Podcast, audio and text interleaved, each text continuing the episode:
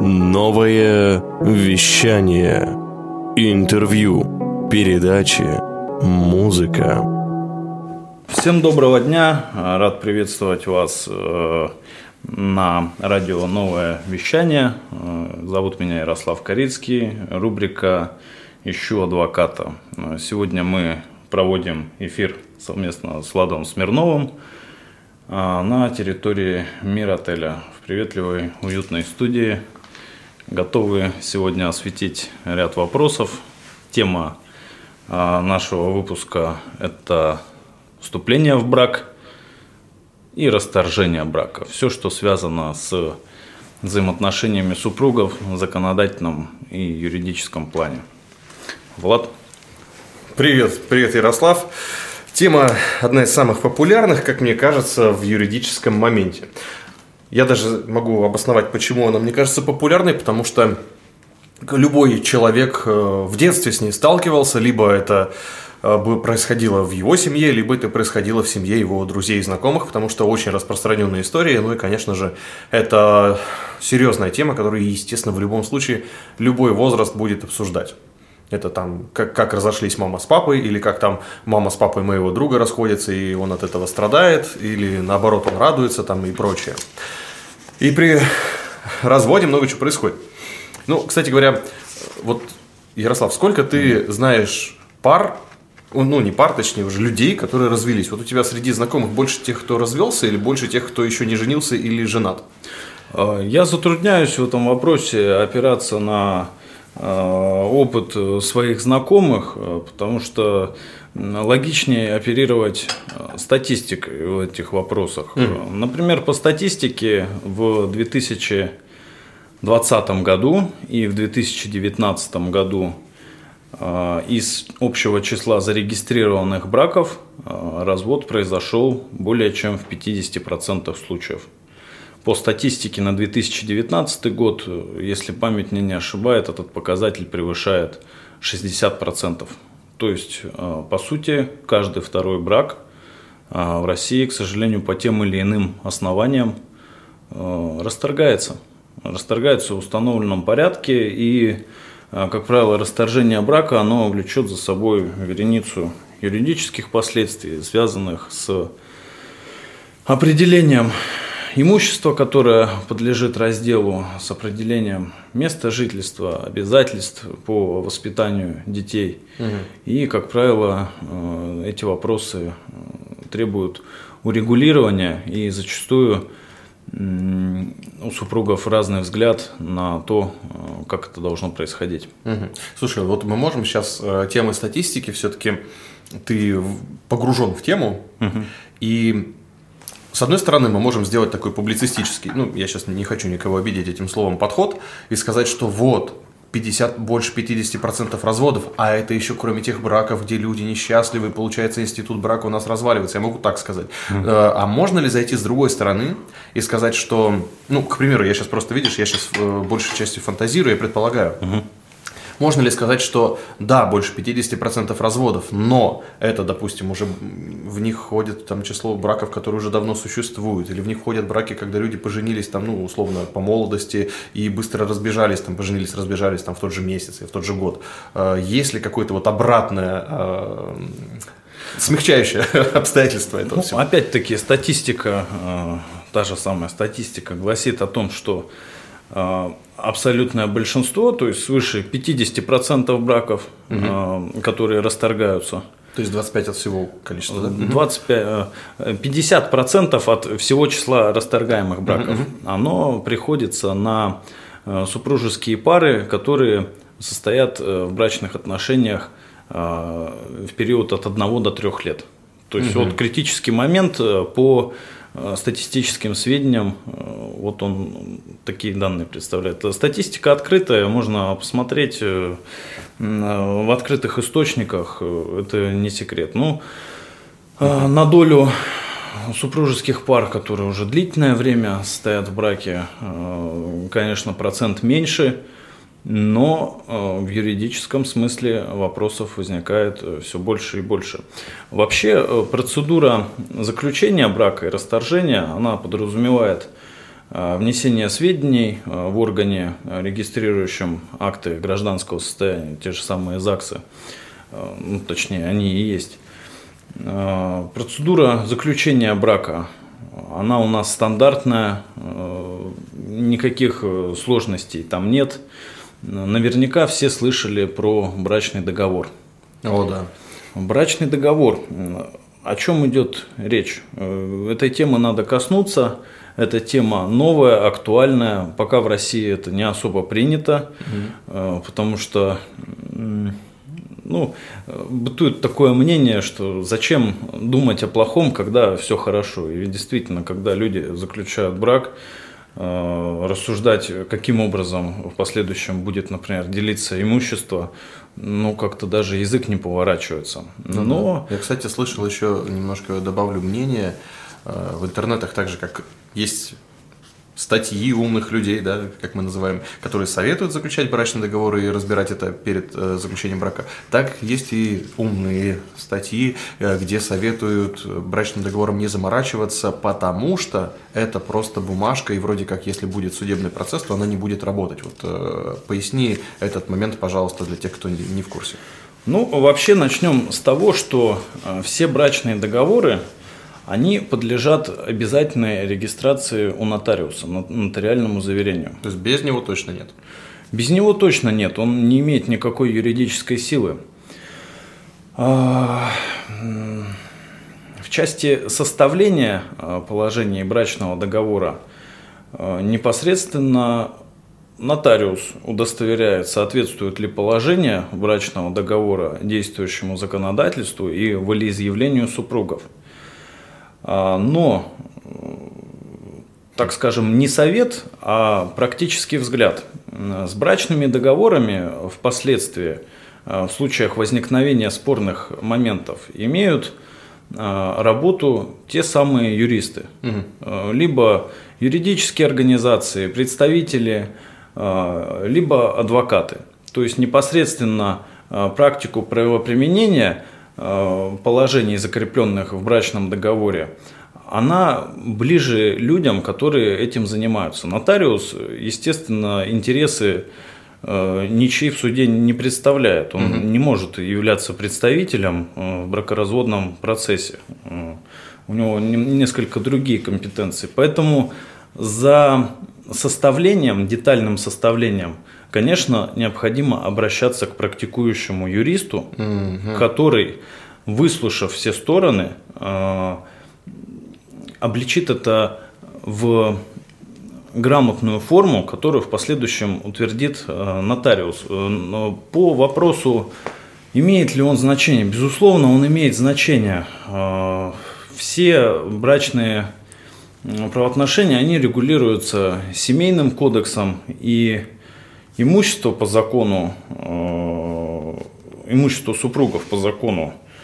Вообще супруги владеют имуществом на праве совместной собственности. На общее имущество супругов распространяется законный режим совместной собственности. При отсутствии брачного договора раздел имущества, раздел собственности регулируется семейным законодательством. Это равные доли, как правило. В исключительных случаях правоприменитель, суд, может отступить от этого принципа, но это исключительные случаи. Если возникнет интерес, мы их оговорим. Но, как правило, это касается учета интересов несовершеннолетних, малолетних детей. Вот. При наличии брачного договора могут устанавливаться абсолютно любые,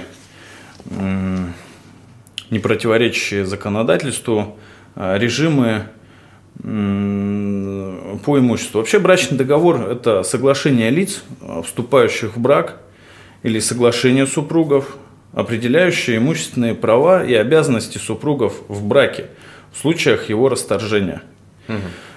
То есть имущественные права и обязанности супругов в браке, а также в случае расторжения. Что это значит? Имущественные права, соответственно, пример, право собственности.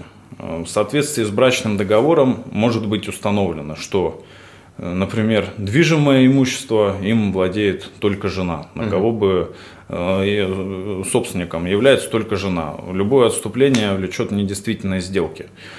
Недвижимым имуществом, например, устанавливается режим владения 3/4 жене, 1/4 мужу. Соответственно, можно учесть непосредственно в брачном договоре интересы будущих, возможно, еще нерожденных детей. Брачным договором изменяется законный режим имущества супругов, который у нас является... Мне даже захотелось еще про детей спросить, конечно. Совместным. Ага, по детям еще... Да, я понял, что впереди все. Ага. Да, вернемся. Так, если брачный договор заключается в период брака, то все совместно нажитое до этого имущество будет являться общей собственностью, если договором не предусмотрено иное. Понятно. Кроме имущественных прав имеются обязательства. Обязательства, например, кредитные. Когда один из супругов берет кредит, вроде как договор-то с ним заключен, выплачивает он. Но по закону при разделе, при бракоразводном процессе обязательства, они точно так же в равных долях признаются общими. Вообще в браке все делится поровну. Кстати, брак расторгнуть можно, немножко вперед забегая от брачного договора, при отсутствии детей через органы ЗАГСа, понятно, подается заявление, там, период рассмотрения, время на примирение, через месяц расписались, разошлись. Либо в судебном порядке при отсутствии исковых требований от каждого из супруга в тоже установленный законом срок, суд принимает решение о расторжении брака, либо если супругам удалось договориться о том, как они поделят это имущество, все это беспрепятственно. Но когда возникают вопросы, как делить имущество, безусловно, это все рассматривается в порядках искового производства. С исковым заявлением необходимо обращаться в суд, где указывать свои требования. И суд опирается на вот это золотое правило делить все поровну. То есть даже если не было брачного договора, то при спорах по имуществу совместно нажитому можно подать два иска от бывшего мужа и бывшей жены, ну, точнее, пока еще действующего мужа и действующей жены, и начать раздел через суд, чтобы не было проблем с этим. Ну, по сути, да. Вот в брачном договоре можно указывать, какое имущество будет являться личной собственностью каждого из супруга, какое общим и в каких долях это имущество делить при разводе и какое имущество кому передается при разводе. То есть можно все заранее предусмотреть. Так, кроме того, брачный договор заключается тогда, когда супругов не устраивает по каким-либо причинам режим общей совместной собственности. Когда он может не устраивать? Ну, первый пример, который напрашивается, если у одного из супругов есть бизнес, либо этот бизнес образуется в период, когда был заключен брак. Непосредственно всю деятельность, связанную с его ведением, будет, к примеру, осуществлять один из супругов, но, опять-таки, при разделе бизнес тоже подлежит разделе, тоже в равных долях. Ну, как собственность, по сути, да. По сути, да. И в этом случае, в случаях, когда второй супруг, например, вообще никакого отношения не имеет к виду деятельности, ну, то есть не обладает достаточными познаниями о том, как эта деятельность осуществляется, какие услуги предоставляются, суд может опираться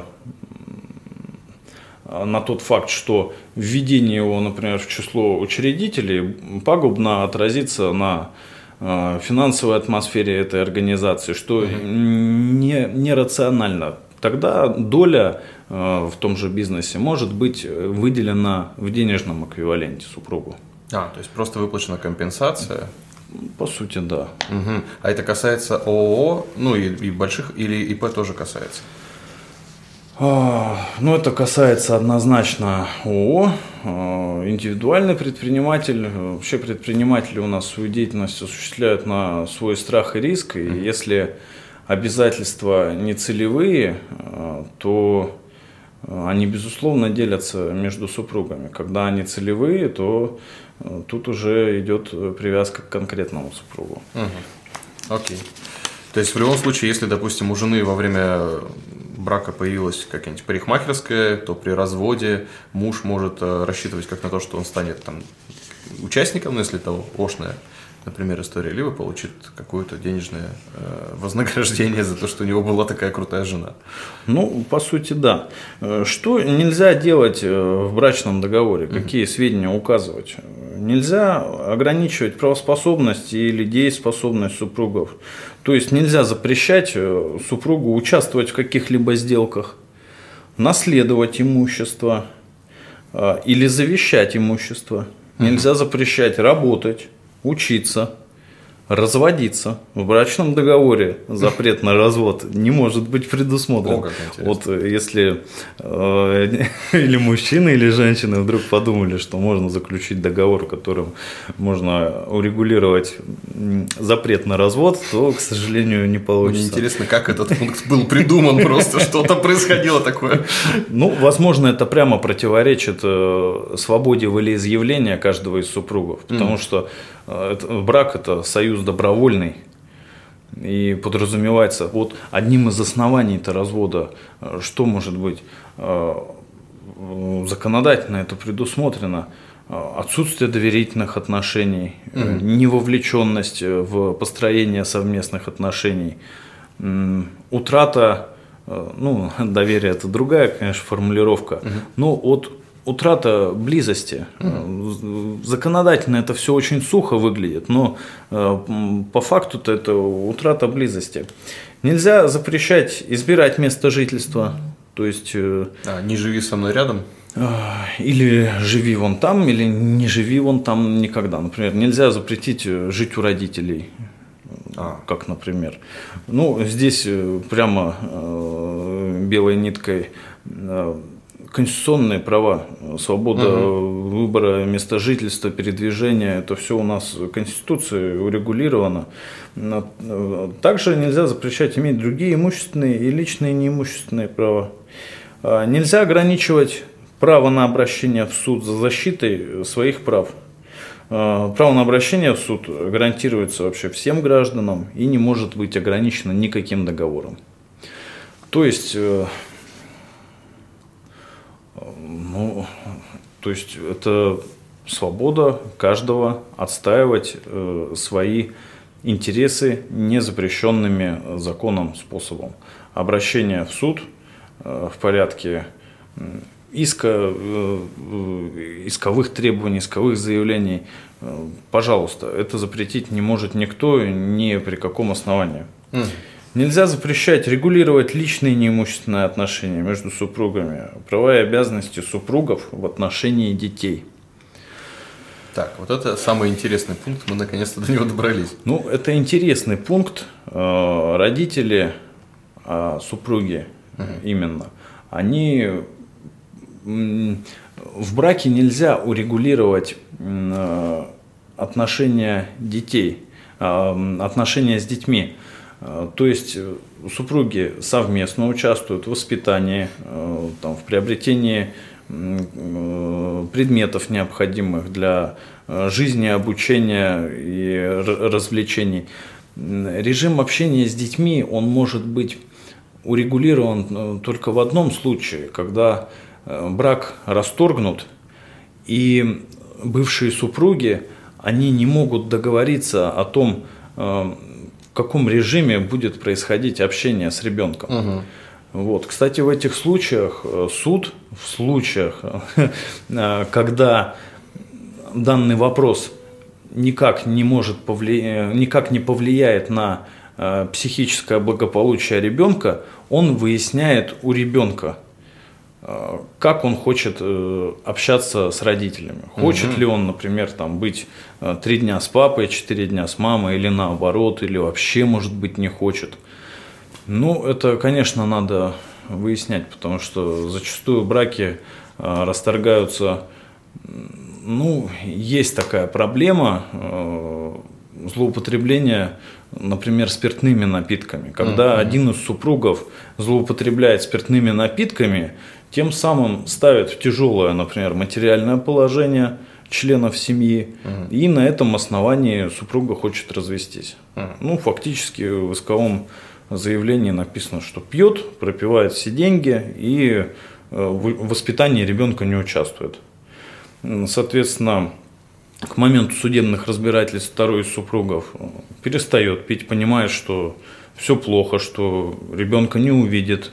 Суд, естественно, на его сторону-то не встанет. И приходит, например, в судебное заседание трезвый, как стеклышко, и совсем не похож на человека, которого описывают в своих требованиях во второй супруги.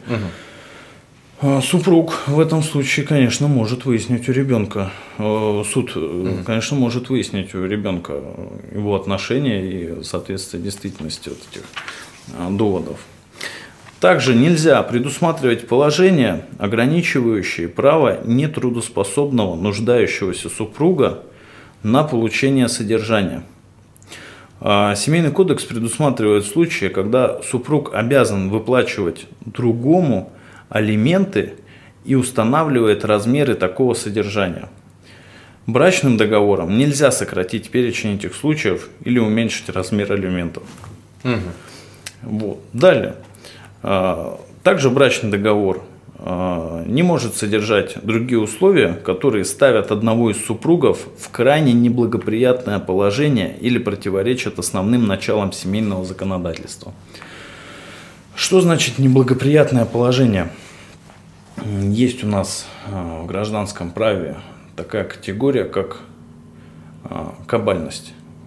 Кабальная сделка. Это явно невыгодная, явно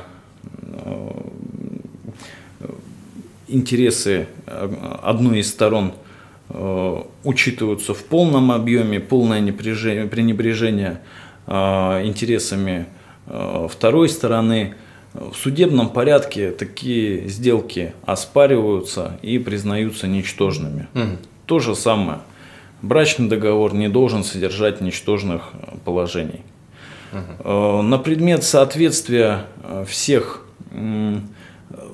требований, пожеланий, которые супруги отразили в брачном договоре, законодательству, нотариус дает свою оценку и указывает, что в таком формате зарегистрировать данный брачный договор невозможно, либо он полностью соответствует. Но можете быть уверены, если вы детально изложите суть своих пожеланий юристу, адвокату, либо нотариусу, то есть тому лицу, которое проверяет законность и обоснованность и соответствие закону всех положений брачного договора, то они будут сформулированы. Чем более детально их выразить, тем более детально и в юридическом смысле грамотно они будут сформулированы в этом брачном договоре. Кроме того, если что-то не учтено в брачном договоре, то это всегда можно сделать. По желанию супругов брачный договор может быть изменен или расторгнут в любое время. То есть даже вне развода. Вне развода, конечно. Брачный договор изменяется и расторгается путем заключения соглашения о его изменении или расторжении. Абсолютно ничего сложного, так же, как и составление. Брачный договор вообще категория для России новая. Европа давно практикует это, абсолютно нормальное явление думать о том, что может произойти. Предупрежден, значит вооружен. Надо ли это супругам? Ну, решать только супругам, но необходимо четко понимать, что интересы не только свои, но и детей, потому что брак же создается, наверное, там, с целью создания семьи, детей.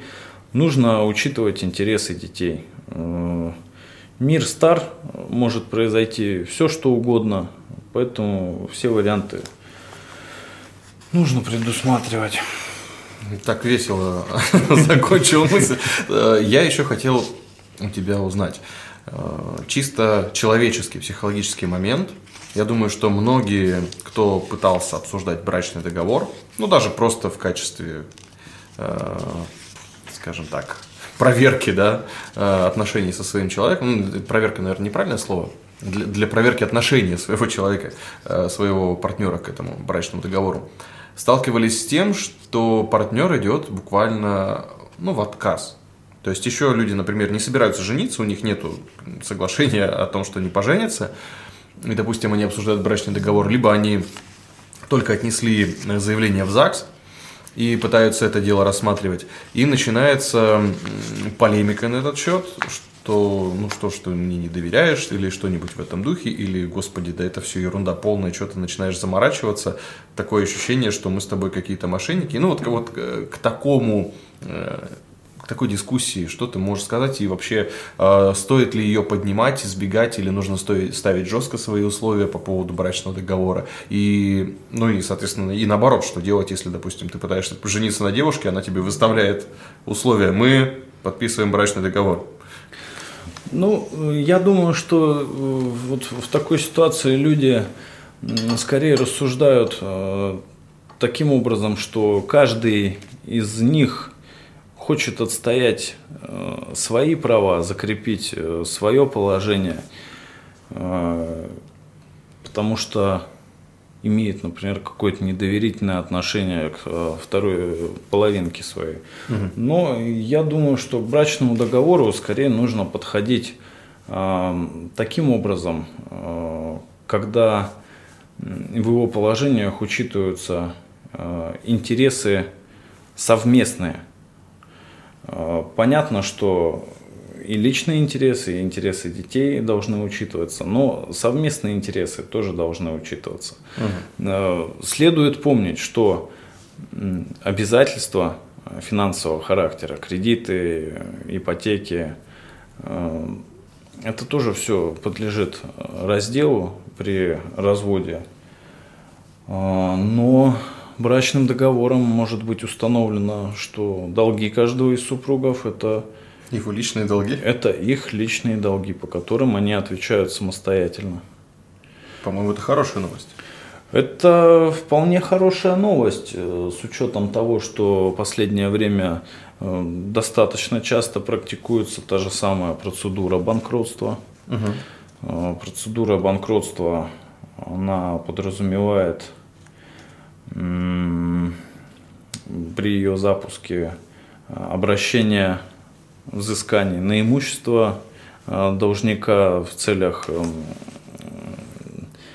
проверки его платежеспособности по долгам. В этих случаях назначенный управляющий собирает сведения о имуществе, о движимом, недвижимом имуществе, о его долях, либо о его правовой природе, то есть совместная собственность супругов. И, как правило, если имущества много, например, не одна квартира, а несколько, это имущество может пострадать. Никаких юридических уловок здесь не хочу донести, что что-то там на кого-то надо оформлять, чтобы не отвечать по обязательствам. Нужно просто четко понимать, что если бюджет совместный, то и долги по этому совместному бюджету у супругов общие. Если каждый из супругов практикует виды деятельности, например, какие-то проекты, связанные с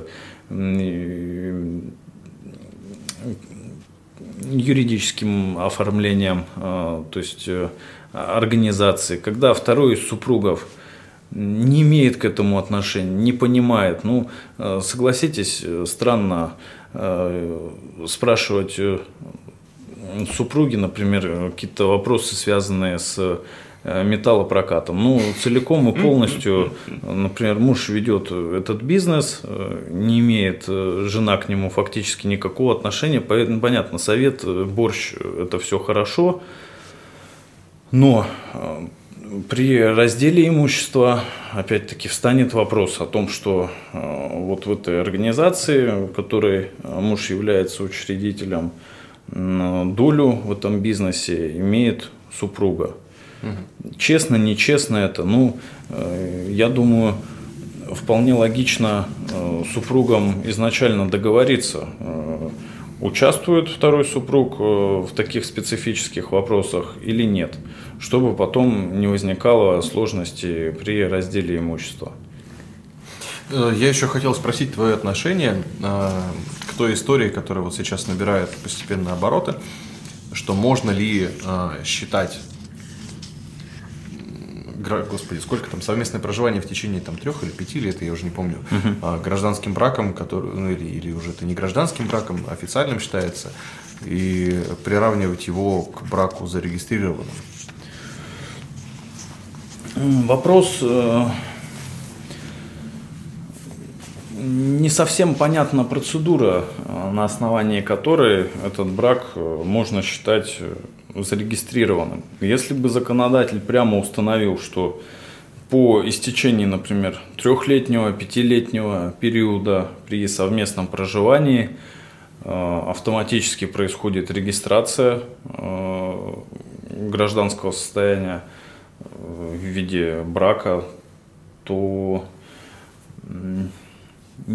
Так, Влад, вот смотри...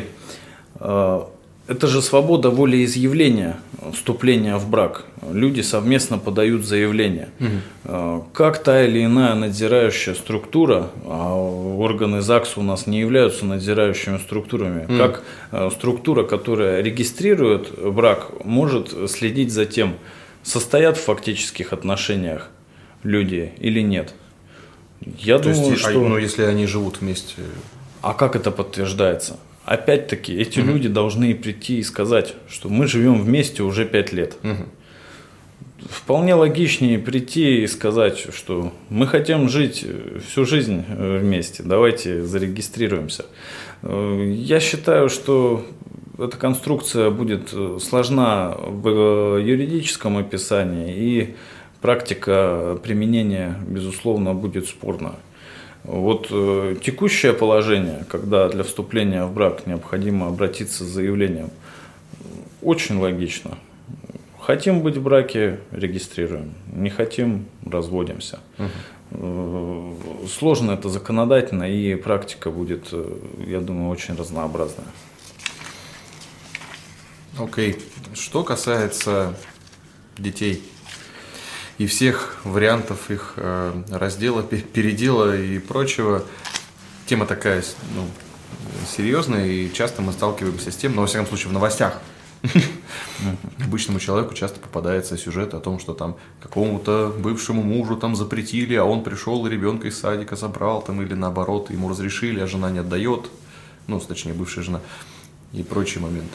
Ну, вообще, Семейный кодекс у нас закрепил приоритет воспитания детей за родителями, ни за кем иным, не за дядями, тетями, бабушками и дедушками, а за родителями. Установил, что родительские права не могут осуществляться в противоречии с интересами ребенка. При осуществлении родительских прав родители не вправе причинять вред физическому и психическому здоровью детей, нравственному воспитанию. А способы воспитания детей должны исключать пренебрежительное, жестокое, грубое, унижающее человеческое достоинство обращение, оскорбление или эксплуатацию детей.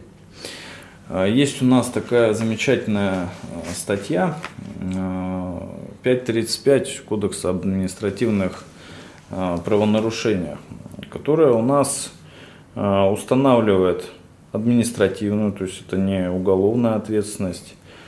В отношении родителей называется она неисполнение родителями или иными законными представителями несовершеннолетних обязанностей по содержанию и воспитанию несовершеннолетних. Угу. Ну, опять-таки, оно должно иметь систематический характер. Штраф от 100 до 500 рублей, он как бы несерьезный, но последствия привлечения к этому штрафу, безусловно, родители начинается за ними надзор в соответствующих подразделениях, например, администрация. Угу. Ну, есть такие категории неблагополучные. Угу. Ну, это вот туда билет. Ну, по сути, да, интересы детей нужно учитывать. Вообще дела об ограничении или лишении родительских прав, об отмене ограничений, восстановлении родительских правах, признании недействительными акта отобрания ребенка и возврата ребенка в семью подлежит разрешению районным судом по месту жительства. Mm. Тоже это все взаимоотношения, связанные с детьми, они подлежат судебному регулированию. Родители, осуществляющие родительские права в ущерб правам и интересам детей, могут быть ограничены судом в родительских правах или лишены родительских прав. Но должно быть установлено существенное, значительное нарушение законных прав и интересов ребенка. Но углубляться в такую негативную тему, я думаю, сегодня не стоит. Это отдельная речь, и, слава богу, достаточно редко это происходит. Это случаи вопиющие, как правило, имеют широкий общественный резонанс. Об этом уже все сказано. Да, законодательно это тоже все урегулировано. Кроме того, ограничение и лишение родительских прав может быть также ограничено судом в целях охраны прав ребенка с учетом его интересов. В соответствии с Семейным кодексом ограничение родительских прав допускается в случаях, если оставление ребенка с родителями или родителем опасно для ребенка. Ага, такое тоже может быть? Конечно. Например, те же случаи злоупотребления алкогольными напитками, игромания и другие тяготы пристрастий. Кроме того, психическое расстройство или иное хроническое заболевание, стечение тяжелых обстоятельств, когда родители фактически не могут осуществлять, тяжелая болезнь. Это все тоже такие негативные моменты. Ну да, но это даже не сколько развода касается, сколько даже жизни. И в браке тоже такое может произойти, я так полагаю. В браке, конечно, тоже может произойти. Так, пока родители принимают участие в воспитании ребенка и никаких значимых разногласий не происходит, а урегулированные эти разногласия могут быть только в судебном порядке. Вроде как у нас все хорошо, но при разводе, а, кстати, при наличии детей развестись можно только в судебном порядке, устанавливаются алименты, средства на содержание, предоставляемые одними членами семьи другими. Вообще цель выплаты алиментов – это материальная поддержка нуждающихся членов семьи. Могут уплачиваться на основании соглашения между членами семьи или по решению суда. Угу. Чаще всего уплачиваются на несовершеннолетних детей.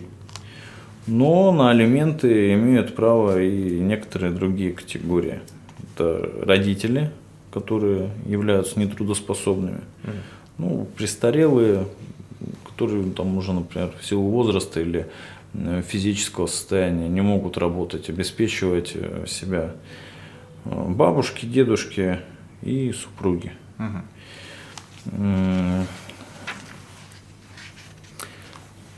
Так. взыскание алиментов на несовершеннолетних детей. Я думаю, это отдельная тоже категория у нас будет передачи по алиментам, потому что тема достаточно широкая и очень часто возникающая в интересах детей при разводе. Практически в абсолютном большинстве случаев на добровольной основе мы сталкиваемся с затруднением с оплатой алиментов. Это может быть связано как с началом новой жизни одного из супругов, так и ростом требований, так как устанавливаются они по соглашению между бывшими супругами другого супруга. Окей. Ну и прежде чем закончить, я вот хотел с тобой еще обсудить такой вопрос касаемо алиментов. Как быть в тех случаях, когда, например, уплата алиментов, так скажем, она не регулирована там судом, это просто люди договорились между собой. И что делать в тех случаях, если одна из сторон каким-то образом принуждает к выплате или не выплате алиментов? То есть это может быть какой-то шантаж, или это может быть, если, допустим, человек, мужчина платит алименты за ребенка, то там они регулярно, повышаются, или с него требуют какие-то новые сроки или нестандартные методы выплаты, или наоборот, когда женщина остается с ребенком и она алименты, допустим, получает нерегулярно, или она получает их как-нибудь по-особенному. Не то, что человек не платит, а каким-то образом и изощряется. И в обе стороны. Что в этот момент делать? Можно ли таким образом обратиться в суд, или лучше не надо это делать, чтобы не усугублять ситуацию? Вообще у нас законодательно установлен такой смысл выплат. Это удержание части заработка в счет обеспечения потребностей, в случае с несовершеннолетними детьми, то есть как налоги, их интересов. Налоги несколько другая категория. Это, как правило, определенный процент. То есть подразумевается, что у супругов общий бюджет и, естественно, бюджет планируется, и от общего заработка какая-то часть, например, в брачных отношениях тратится на ребенка. Так вот, при даже судебном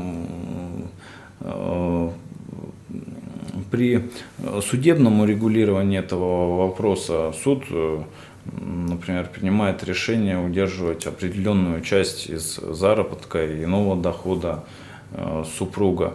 Здесь речь идет о том, что родитель фактически-то не может дать больше денег, чем он имеет. То есть есть какой-то определенный доход, понятно, он может быть выше, может быть ниже, но подразумевается, что родитель, в обязательство которого после развода упали алименты, он, согласно своему текущему материальному положению, оказывает в отношении ребенка поддержку. То есть это строгий процент от зарплаты. То есть как уменьшение дохода оно повлечет уменьшение выплат, так и увеличение оно также повлечет увеличение выплат. Если выплаты нерегулярные, нужно понимать, почему они нерегулярные. Либо это связано с временной потерей дохода, либо же это связано вообще с утратой дохода. Кстати, у нас предусмотрена уголовная ответственность за невыплату алиментов. За неуплату средств на содержание детей. Это у нас 157-я статья Уголовного кодекса. И она гласит у нас...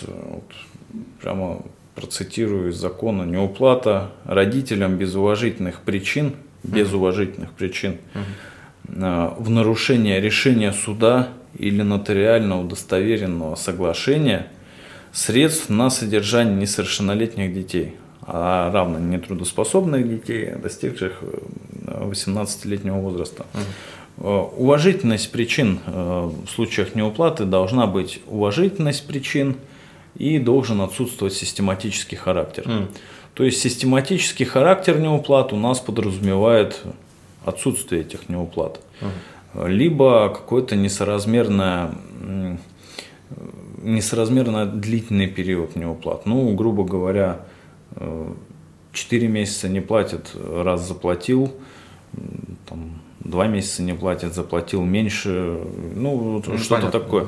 В этом случае, да, кстати, алименты у нас в случае процедуры банкротства в отношении лица, они никуда не списываются. Все обязательства перед детьми, ну, конкретно про детей сейчас говорим, несовершеннолетних, нетрудоспособных, они сохраняются за родителем в обязательствах, в которых имеется уплата алиментов. А если человек попадает по вот этой 157 статье, неплательщик алиментов, то будет ли возможность у ребенка, ну, то есть у того, кто остался с ребенком, получать алименты как-то от государства или еще, или, может быть, он будет на принудительных работах там это делать или как? Ну, у нас ответственность по вот этой 157-й, естественно, это не штрафы, потому что человек не платит деньги, как с него можно взять штраф? Целью наказания в данном случае, наверное, исправление ситуации будет являться. Предусмотрена ответственность в виде исправительных работ, принудительных работ, либо лишения свободы. Ну, лишение свободы исключительная мера и предусматривается всего до 1 года. А исправительные и принудительные работы, они, да, будут подразумевать удержание части выработки, части заработка в счет оплаты, безусловно. Ну, то есть ситуация может измениться, если уже дело дошло до уголовного преследования. Но по статистике сейчас не скажу, сколько у нас привлеченных, но как-то стараются до этого не доводить. Кстати, есть момент очень интересный, проблематично привлечь к уголовной ответственности по этой статье супруга, например, который осуществляет систематические выплаты, но они крайне маленькие. То есть, например, у человека есть бизнес. Предположим ситуацию такую, что доход у него очень маленький, но большие обороты. То есть деньги есть, но свободных вроде как и нету. И вот 500 рублей каждый месяц платит. Фактически на бумаге отражено, что дохода нет, ну, оборот — это одно. Выплаты осуществляет, маленькие, ну, 500 рублей, ну, говорит, просто больше нету.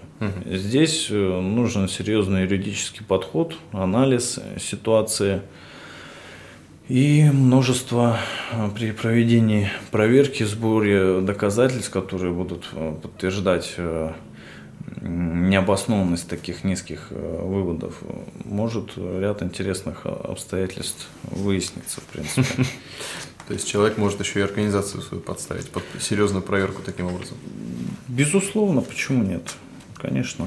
Окей. Ну что, спасибо, Ярослав. Сегодня было интересно послушать. Я уверен, что мы еще вернемся к Семейному кодексу. Это передача «Ищу адвоката». Здесь Ярослав Карицкий, и мы в уютном номере Миротеля разговариваем про юридические моменты и гражданского, и уголовного кодекса. Спасибо, Влад. Замечательный день. Желаю всем планировать свое будущее, жить настоящим и, конечно же, учитывать при любой ситуации интересы своей второй половины, своего супруга, супруги, а также детей, сколько бы лет им ни было. Желаю всем любви и до новых встреч.